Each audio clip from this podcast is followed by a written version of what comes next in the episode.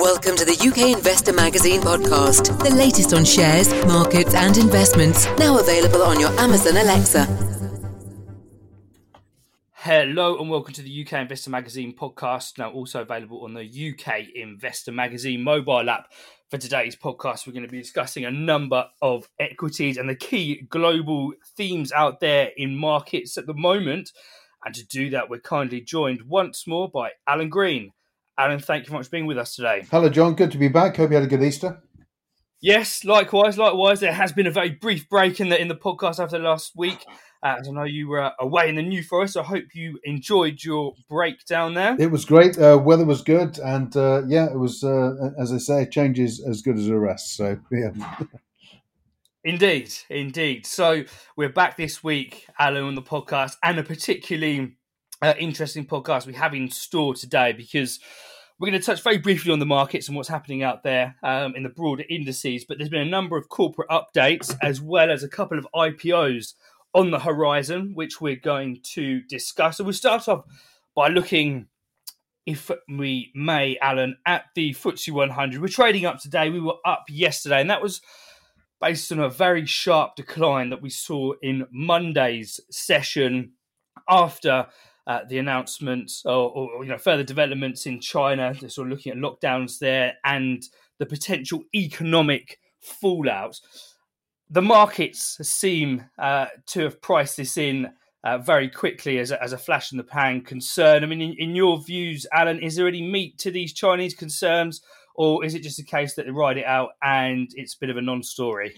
I think it's. Uh, I mean, yeah, the lockdowns. Um, I'm sure the uh, the COVID story is far from finished, uh, John. I think uh, we're going to see more lockdowns, possibly again in this country too, as the year sort of pushes on. Um, and it, this is a, an evil disease, and uh, it's uh, it's wreaking havoc everywhere. But uh, it's now the norm. We're used to living with it, and used to used to sort of having to deal with it. But um, I think if if the um, if the vaccine program continues at the pace it has been going, then we can keep on top of it and we can learn to live with it. And I think that's the best we can say. Um, but one thing that uh, did uh, I did note today was that a drone uh, Chinese drone company has uh, refused to do business with Russia anymore. The first major Chinese company to do so, and I think that's highly significant in the in um, the isolation of Russia because, of course, I think um, Xi and Putin prior to or at the end of the Winter Olympics, uh, you know, signed a pact or said they w- would be working together and there'd be no limits to it. But um, I'm sure I'm sure Xi didn't expect to see Putin wreaking the havoc on the global stage that uh, he's doing today. So, of course, from that one hopes that. Um, uh, you know, the, certainly the UK Ukraine war looks like it's going to be a long drawn out process, and um, and uh, it's going to continue probably for at least another year. Um, but uh, you know, let's hope that um, it can be contained. And uh, of course, what we're seeing uh, in these market spikes are the um, are the limitations uh, uh, resulting from sanctions imposed on Russia by the global community, um, and that, of course. is the, the huge increase in energy, energy effectively being weaponized with Russia switching off supplies to Poland and to and to to, to Bulgaria. No doubt other, other countries will follow suit. Um, and of course, Germany's moved to supply heavy tanks to the Ukraine. The first time it's it's um, it's actively supplied heavy armament to any country since the Second World War. So a lot of highly significant events which are causing markets to move around. But um, underneath it all, there is still there's still uh, the very strong fundamentals supporting certainly commodities. Um, with Russia now being taken out of the world market, of course, there's a squeeze on commodity prices, which is pushing up the larger mining companies and and, uh, and some of the small explorers as well. Um, and of course, uh, there are the issues with, with energy prices too, um, oil prices, and uh, all of the ramifications that uh, that come, comes with that. So um, one sector's down and other sectors up, it's quite normal to see that during uh, times such as such as uh, uh, these. Interesting, you mentioned there the suspension of oil, sorry, gas, gas being uh, supplied to Poland from Russia and also Bulgaria. This is something that the Europeans have, have left alone their sanctions so far in, in regards to the supply of oil and gas mm. from Russia, uh, mainly because anything that we do to hurt that is going to probably cause us more problems uh, than, uh, than maybe Russia, in the, especially in the short term, given the increase in the cost of living. I mean, does that have the potential, Alan? You, feel if it expands to to other countries, maybe even ourselves here in the UK, given what's happening uh, with the fuel crisis at the moment, does that have maybe the potential to, to really tip us over in our economic growth here in the UK? Yes, it does. Uh, um, but I think uh, uh I think um, uh, the the world is repositioning. Uh, certainly, the West is repositioning um, to move away from Russia permanently um, in regard to its energy supplies. And of course, you know, if hopefully uh, Putin is overthrown or um, the the war is brought to to an end. Hopefully, at that point, then um, uh, we can resume relations with Russia because uh, you know I think I'm I'm certain that uh, you know most Russians don't want this war and they don't want to be isolated from the West. Certainly, the young generation don't. But uh, but regardless, uh, yes, it will it will have an effect. It will have a destabilizing effect. Of course, uh, Biden has agreed to, um, to, to to get energy supplies, gas supplies, liquid gas supplies here to the UK, and um, and uh, uh, we, it really prioritizes the development of clean energy supplies, um, which will of course take up some of that slack. But um, there is an interim period, of course, where where uh, there will be crisis and there may there may be fuel shortages, which of course we'll get through. But you know, we will get through it, we will. You know, that's the most important thing. Yes, yes. I mean, there's lots of factors at play in markets at the moment, and I don't think it really reflects uh, when we're looking at the FTSE 100 this morning, above 7,400, what's actually happening there.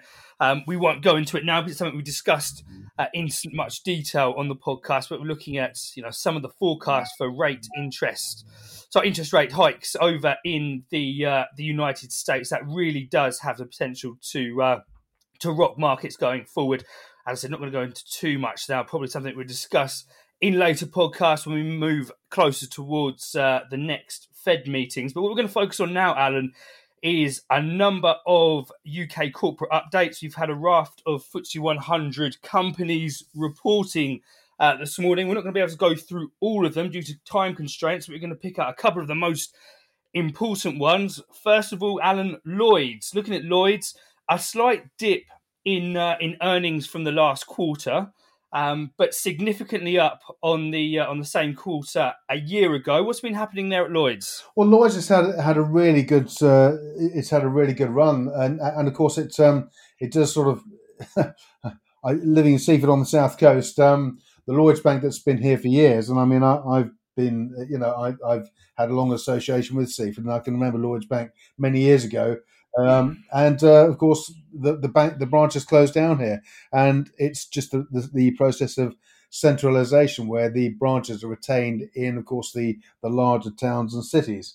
Um, but uh, the Lloyd's is still very much, you know, uh, and along with Halifax, which of course it owns, still very much uh, front and center um, in the high street. Uh, very familiar in the high street, and uh, it's had a it's had a very good um, a very good set of results this morning. Uh, customers are taking out more loans. Uh, group net income rose 12% to just over 4 billion. Um, and over the period, the company also grew its mortgage book um, up 1.7 billion to 295 billion, which is which is a huge vote of confidence, I think, for the UK property market. And of course, um, the fact that as an island, we're a, a finite land mass and uh, we have a huge population, and there is a struggle always for properties. So, so the, the mortgage market is very much uh, very buoyant. Of course, in the background there, we've got the spectre of rising interest rates. Um, and uh, but of course, most mortgage products nowadays will have uh, will, will have some insurance uh, against that, or uh, it'll be a fixed rate. Um, but uh, it's it, I, I, very much doubt we'll ever go back to the boom and bust scenario that we saw in the late eighties when interest rates rocketed. I think from from uh, two or three percent up to sixteen percent at one point.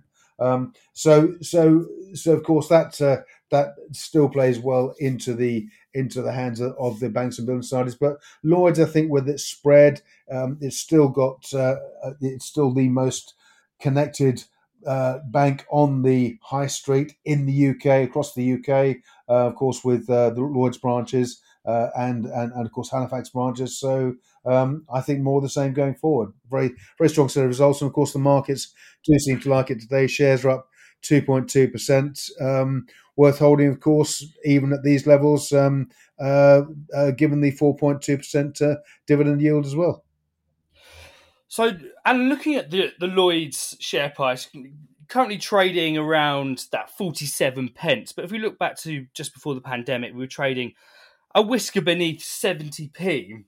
I mean, during this period, we've we've seen you know the expansion and recovery in the UK economy, and we've also seen an increase in interest rates, uh, which is supposed to help the, the net interest margin of banks, mm. a key measure of their profitability. Yeah. But but still, we're, we're stuck beneath 50p on Lloyd's. I mean, what do you feel it's going to take uh, for Lloyd's to break up and, and revisit those pre-pandemic highs?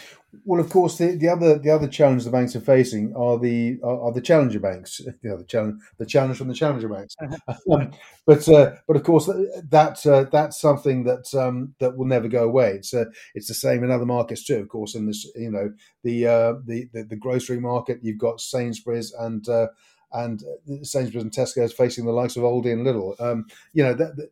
Uh, the banks just have to evolve and change. And of course, they're evolving and changing uh, by uh, by sort of by cutting down their high street presence, offloading the properties and the running costs associated with that, and centralising everything. So, um, so uh, will it return? Um, yeah, I think uh, I, I, think you know the the opportunity to earn more. Uh, income from cash on deposit um, that will of course increase and of course uh, it will in turn attract more savers that will put more cash on deposit because they'll savers realize that perhaps the areas they were getting money from traditionally um, isn't paying out as effectively. So actually going back and sticking your, your, your money in a bank or building society and getting possibly a couple of percent interest every year is is attractive and uh, um, of course, you're not beating inflation that way, but um, but at least you're getting some gains on the cash on deposit. So so all of those factors are, are going to play into this. Um, yes, there is uncertainty going forward, uh, but um, I'm sure at some point.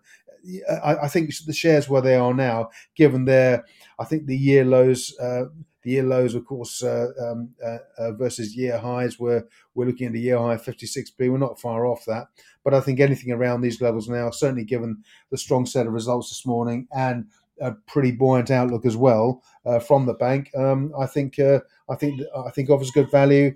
And of course, that dividend yield of 4.2 percent.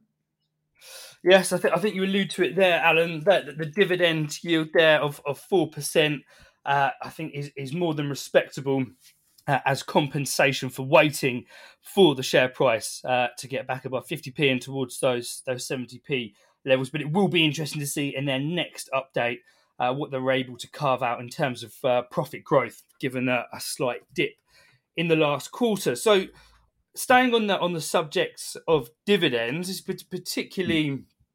Uh, pertinent for the next company that we're going to discuss in GSK, which has actually cut its total year dividend by 35% due to a disposal of, uh, of a particular uh, business unit, one of their uh, healthcare units. I mean, what's been happening there in their, in their earnings, um, Alan? I, I, can see there's there's a boost in their sales, but I mean, how much do you think that this cutting the dividend is going to impact investor confidence around GSK? Well, I, th- I think the cut in the dividend might be offset by the decent capital gains. I mean, I, I held GSK shares years ago, but um, you know, had you picked up the shares um, at the beginning of March at uh, at fourteen, well, uh, fourteen pounds eighty per share, you'd have seen a nice, a decent gain. Uh, you know, shares are now trading at uh, seventeen pounds uh, seventy eight, um, just off the year high of eighteen pounds. So, so you know, there's. I think that disposal um, uh, and the cut, the dividend cut is offset by the capital gain, um, and this has always been the challenge with Glaxo. I mean, the shares have really, you know, they've done very little over the over the past few years, but um, certainly, certainly we've seen that strong gain since March this year. So, any investors looking to Glaxo and buying at that point uh, will have done well. And of course, they'll continue to get, to get that yield. Um, uh, and the first quarter sales certainly were very impressive indeed, beating expectations, up 32% to just under 10 billion. Um, and uh, uh, uh, uh, commercial operations grew very strongly. Consumer healthcare sales rose 14%. Um, giving the group a, a, an underlying profit increase of 39% at 2.6 billion, and that beat analyst expectations across the board. So that's why we've seen the share price pop higher today. The dividend will be 14p, um, so that's um, that's uh, that's encouraging, and the group uh, continues. The outlook's very strong. Full year revenue growth uh, between five and seven percent on the year, um, and uh, and profit growth of between 12 and 14 percent. But certainly, certainly, uh, you know, GSK is, um, is, seems to be fitter, uh, um, uh, slimmer, and stronger as a, as a result of the disposal. Um, whether it can push above the year high of 18 pounds per share remains to be seen. So. Um, some investors may want to wait until uh, the euphoria over the numbers today dies down a bit and uh, pick up the share perhaps uh, perhaps a little closer to 17 pounds. It may well retrace, but looking at the chart, certainly since March, there have been a series of higher lows propelling the shares higher. So I'd say probably if it comes back to uh, 17 or maybe just under dips just under to 16 pounds, then that would be a good opportunity to pick the shares up for ongoing ongoing growth uh, later in the year. Yes, I mean, look, just looking through this report here, and it's, it's very difficult I mean, if you were to crudely put GSK in a basket of the growth stock, a value stock, or an income stock, you know, looking at what they're doing today, it'd be very difficult because you said the shares haven't done a great deal for years. You know, they've been trading in a you know a relatively tight range. Yeah. Um, haven't haven't had much divergence from that, but we're seeing, you know, quite promising sales figures there, which suggest growth. Whilst they're they're looking at trimming the, the income element of. Uh, of, of, of holding the stock. So that's another one to, to, I think keep an eye on just to see how they perform going forward and whether indeed uh, you know the next quarter does produce such such strong growth figures because that would be really encouraging it, for uh. Interesting to see too that if you look at the five year chart, the the uh, the five year high is eighteen pounds forty six pence. So we're not far off that at the moment. But the five year low was the uh, was the, the, the, low at uh, the end of February, um, the the end of February uh, last year. So very strong recovery since then. So um, so so yeah, I, I, think we're we're seeing we're seeing the stock approach year highs now with having offloaded having offloaded that uh, that uh, the, the, the the asset. We may well see. Uh, the shares push higher and maybe maybe test those five year highs again. Um, but uh, as I say, investors may want to wait for uh, for the euphoria to die down after the figures, and of course uh, the opportunity to pick the stock up before it goes ex, ex dividend. Yes, yes, I think probably one to have a look at, at any weakness in that particular particular stock, Alan. So we're going to touch very quickly now on Twitter because it was one that we discussed on the podcast uh, a few weeks ago. Alan, when Musk took his nine percent stake I've uh, just confirmed the last few days that he's now going to be taking taking over Twitter. I mean, this is something that, that we use quite widely. You use it quite widely as well, Alan. I mean, what's your views as a as a user uh, of of Twitter uh, for Musk taking over the social media platform?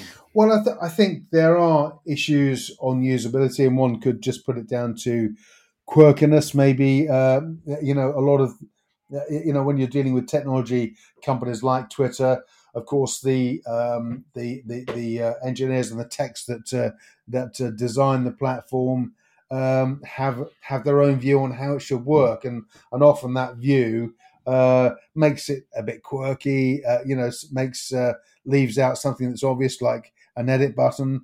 And I think um, I think Elon Musk um, he's he, he's a he's a practical, pragmatic investor, and I think if he sees he can improve something, uh, he'll go in there and do it because he's got limitless amounts of money to enable him to do that. Um, uh, but of course, you know, people are now saying that te- Tesla shares are tanking, um, and uh, and uh, perhaps uh, Musk should reconsider. But I don't think that'll dissuade him in any way, shape, or form. Um, but yeah, I do think I do think the takeover would be a very good idea. Um, and with Musk at the helm, I think uh, Twitter will become more user friendly, and it's it's huge. I mean, it's a, certainly for um, for uh, uh, people in business and certainly in the financial markets, uh, John. You know, Twitter's a key part of what we do, and I know it's a key part of what you do because, of course, uh, when you're looking at price sensitive information um, and uh, and uh, you know uh, stock share prices that are moving all the time, Twitter is an instant way to express an opinion or get a view out there. So actually improving the user experience, I think, is is is very important. It's pretty good, um, and of course, it's quirky. You get used to using it that way. So I'm sure if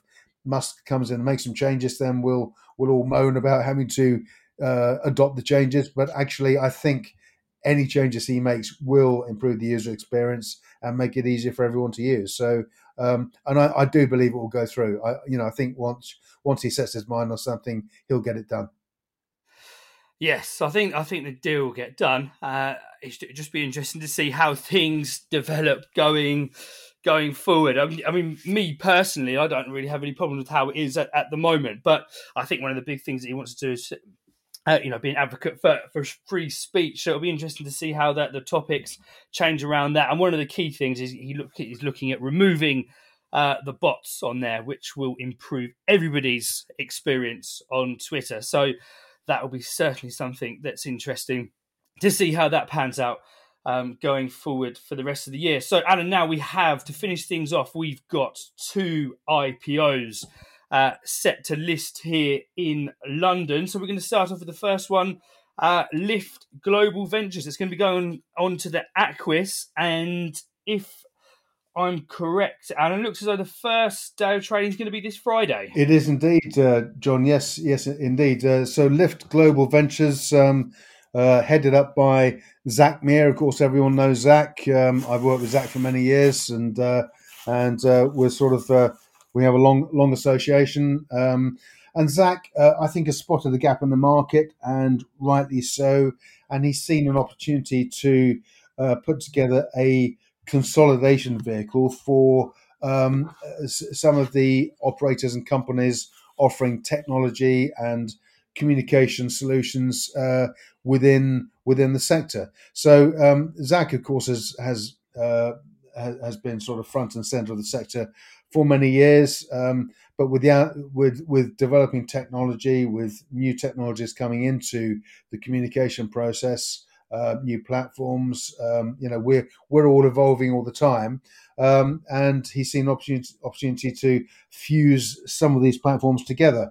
And of course, you know, there's a, there's set a very good precedent earlier in the year. Aberdeen Asset Management uh, acquired um, Triple I uh, Interactive Investor for one and a half billion. And uh, yeah, yeah, I'm, I'm going all the way back now. When I started Share Crazy, of course, we sold that to a fund management group in 2007. Um, and uh, Share Crazy was a series of bulletin boards that we developed with a share trading platform, and uh, we sold it on.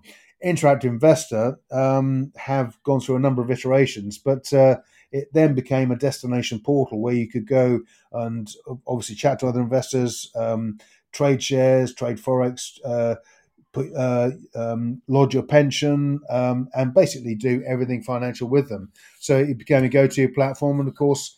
Aberdeen Asset Management saw how they could utilise that uh, and and develop it further. So so um, this is a, an opportunity for Lift to do the same um, in a slightly different way. And I think uh, the company is floating at 3p, um, and I believe there are there were some late investment opportunities uh, for uh, for pre-IPO investors to participate. Um, investors would get a, a third warrant, uh, so a warrant for one one for every three shares at 6p. So the company floats at 3p. And uh, obviously, there's further opportunity for uh, pre IPO investors who participated at 6p.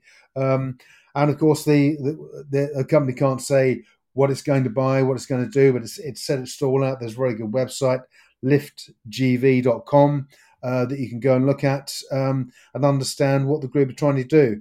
Um, just a bit more about the board. Um, Zak, I've already spoken about, of course. Paul Gazzard is the chairman. Um, he's been with Panmure Gordon Asset Management for eight years um, previously, and he's involved with a number of AIM listed companies at senior executive level. um, and he's well known around the city. And then Tim Daniel, uh, of course, is the FD. I, I, met both Tim and Paul at um, at uh, a launch do before Christmas last year. Um, Tim has been involved uh, uh, uh with, with, a number of hedge funds across the years, and um, he was uh, chief financial officer at uh, listed Equatorial Palm Oil a few years back. Um, and he's been working in the city for many years. So, so the three of them together, very good team uh, uh, to, to, to get the company off the ground, start making those acquisitions and consolidating in the sector. So, yeah, an exciting IPO. Yes, and uh, quite fittingly, actually, I'm going to be speaking to CEO of the Aquis Exchange later on today. So that interview will be out on uh, the UK Investor Magazine website uh, in in the coming week. Uh, for anyone that's not familiar with the Aquis Exchange, there should be some some deep insights into them, what they're trying to do for for small companies. Uh, and growth companies such as uh, Lift Global Ventures. Do check that out uh, when that's on the on the website. So the second IPO, Alan, is Spectrum X. Can you tell us a little bit about them, please? Yeah, certainly. Spectrum X um, are coming to market. I believe the IPO valuation is around 50 million uh, when it comes to comes to markets um, uh, in a few months. Um, and uh, uh you'll have heard, or most people will have heard by now about of hypochlorous acid, um, which is uh, it, it's um, it, it's something developed from um, basically from white blood cells, and um, it's completely. Uh, it doesn't smell. You, you, it has no taste. It's, it's, it's basically like water. But hypochlorous acid kills 99.9% of all known pathogens, bacterial, fungal, um, and it's all part of our natural defense system. Um, and Spectrum Antimicrobials in California have been working on developing uh, developing uh, a solution uh, or developing uh, hypochlorous acid, acid, into a solution. And of course, they they have uh, developed a range of products now, um, which um, which I've seen, and they're extremely effective. Um, part of the issue, of course, with hand sanitizers that we've been using uh, across the past few years with COVID is that they're all alcohol based, and of course, particularly in uh, in the NHS where you're using hand sanitizers all the time, um, alcohol can chap your hands and it can make your hands sore and, and and you know create it creates a number of problems like that. That there's no such issue with uh, with the the Spectrum X offering, um, and Spectrum X have a number of uh, of uh, of um, uh, solutions in this area. You've got the uh, Spectraceptor hand sanitizer, which um, which uh, the NHS have now adopted. Um, it's being used at major hospitals up and down the country, um, including the Chelsea and Westminster Hospital and West Middlesex Hospital. And in fact, um, the Dr. Gary Davis at Chelsea at Westminster said the feedback from staff on uh, on using uh, the uh, on using uh, uh, has been overwhelmingly positive. Um, it's all halal certified in line with Islamic law too, which is also very important, uh, certainly for the for the Middle East and Asian markets. Um, and um, the, uh, the, the company from this has also developed a range of cosmetic products. Um, Spectriscan, and also, of course, uh, um, many premises now use fogging as a, as a means of killing bacteria and killing any COVID particles or other disease particles, such as in hospitals, uh, MRSA, and others in the air using Spectrumist. Um, and all of these these products have been featured regularly in the national press. There was something in the Evening Standard a few weeks back, uh, which which looked at look, looked at the opportunity. So, so that's the Spectrum X Direct covered. Um, on the medical side, um, they've developed a a groundbreaking uh, treatment for uh, for uh, respiratory uh, diseases um, and, uh, and, and other applications. It's called SPC 069, um, and it uh, treats all of it, it treats and kills all major diseases. It's undergone um, medical trials at the University of Innsbruck. Um, but it also compares very favourably. Uh, uh, of course, the uh, AIM company Synairgen has been developing a similar product uh, using um, uh, an interferon beta process, um, and this has proven uh, it it, it, it basically failed in its final tests. Um, it proved to be very expensive. Um, the the Synairgen the Synairgen um, product cost roughly two thousand pounds per patient um, whereas the Spectrum X SPC 069 costs a fraction of that, if anything at all, to treat patients, and is 100% effective. It's already it's already passed. It's already undergone in vitro testing, and it's passed all of the all of the tests. So so all of the boxes are ticked in that regard. The company's coming to market. Um, in the run up to the IPO, the company's appointed Barry Saint um, as the uh, chief financial officer. Um, and Barry is formerly uh, chief financial officer in Indivior, the FTSE 250 company, and also worked with a number of early stage biotechs. And also, uh, uh, Deborah Reeves has been appointed as a non exec director, and Deborah is uh, non exec at Cambridge Cognition, Atelerix, and she's also uh, been on the boards of Pfizer, GSK, GE Healthcare, um, and uh, has a has a very impressive track record in this area. So again, coming to market very shortly. Um, there is again an opportunity for investors to participate in this. If you go to the SpectrumX website, that's spectrumx.com. Um, there is a, a button on the toolbar, Investor Relations, where high net worths and sophisticated investors can participate in the in the pre-IPO investment opportunity. Uh, you need to complete the request for information form, and and then uh, somebody will contact you in regard to your interest. So yeah, coming to market very shortly. Spectrum X. Is there any indication, Alan, on, on when it will come to, to, to market? I mean, is it a, a, matter of weeks or months? I, I think we're looking at uh, by the end of the first half of the year. That's that's my understanding. It could be sooner than that. Okay, perfect. Um, so as Alan detailed there, something to to check out if you're interested in pre-IPO opportunity. So just a recap of the equities that we've discussed today. First of all, was Lloyds with, of course, a ticker of LLOY. It was then a GlaxoSmithKline with a ticker of GSK and it then was Lift Global Ventures with a ticker of LFT, and to finish off with Spectrum X, which is yet to have a stock exchange ticker, but I'm sure we'll have one in the very near future. Alan, thank you very much for being on the podcast today. Thank you, John. Just as a note to listeners, we have the next instalment of our virtual conferences coming up next week on Tuesday. It's going to be an investment trust conferences, and there's going to be fund managers uh, presenting from M&G Investments, uh, Premier Miton, and Aberdeen. So if you're interested in investment trust, definitely something that is worth checking out. And you can register in the events tab on the UK Investor Magazine website. Thank you very much. We hope you enjoyed listening to the UK Investor Magazine podcast. Please do share the podcast, and we really value any reviews and comments you leave us in your chosen podcast player. The views presented by the hosts and guests of the UK Investor Magazine podcast are in no way investment advice, and please remember all investment involves risk.